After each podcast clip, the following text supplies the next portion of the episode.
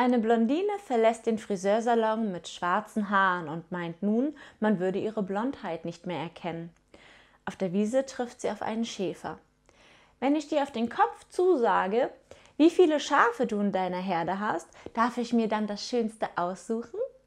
Klar, das schaffst du sowieso nicht. 256, sagt sie. Donnerwetter, du hast recht. Nimm dir eins. Sie nimmt sich das Schönste, ruft der Schäfer hinterher. Wenn ich dir auf den Kopf zusage, welche Haarfarbe du mal hattest, kriege ich den Schäferhund dann zurück? Aha.